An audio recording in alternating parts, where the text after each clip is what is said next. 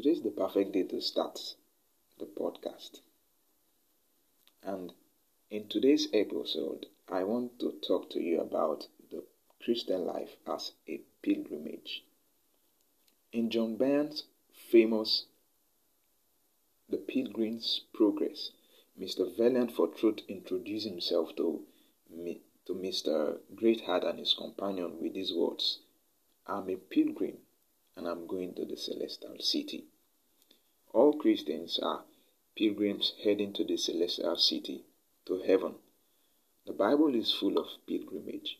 Hebrews speaks uh, uh, Hebrews 11 speaks of pilgrims such as Abel, Noah, Enoch, Abraham, Isaac, and Jacob, among others. And according to the Bible, these all died in faith, not having received the things promised, but having seen them, seen them and greeted them from afar, and having acknowledged that they were strangers and exiles on the earth. In the Bible, the word pilgrim comes and carries the idea of a journey, a road trip leading to a place. A pilgrim, as a traveler, who is on a trip to his homeland. The concept of the Christian life as a pilgrimage is tremendously important, for it gives guidance on the believer's stance in all circumstances of life. Being a Christian pilgrim means living life in a way that portrays that you are not of this world. In another country alongside the resident community, but you don't fully integrate.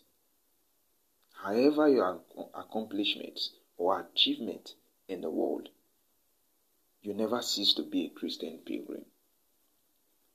Oh, how much we have become comfortable with this world. We are actually telling God that this world is is more desirable than God is. Today's teaching says we should love it here and maximize ease and comfort. But not so with the early Christians. They were referred to as the followers of the way, a reflection that they seemed determined to follow a different path.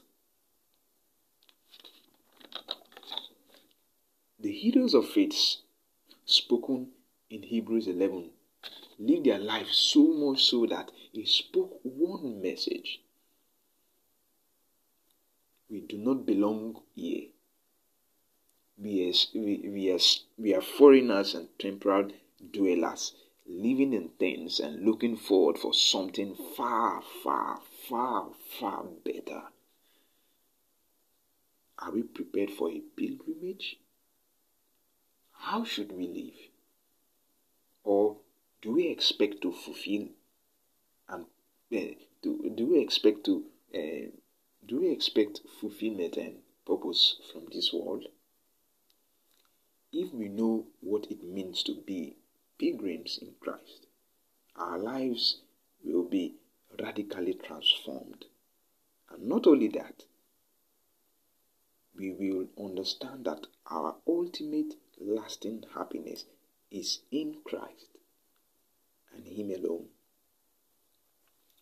If you're serious about being happy in God and about your Christian life, then I encourage you to subscribe to this podcast. I, I encourage you to sub- subscribe because you will receive many helpful tips on your pilgrimage to the most fulfilling of to heaven.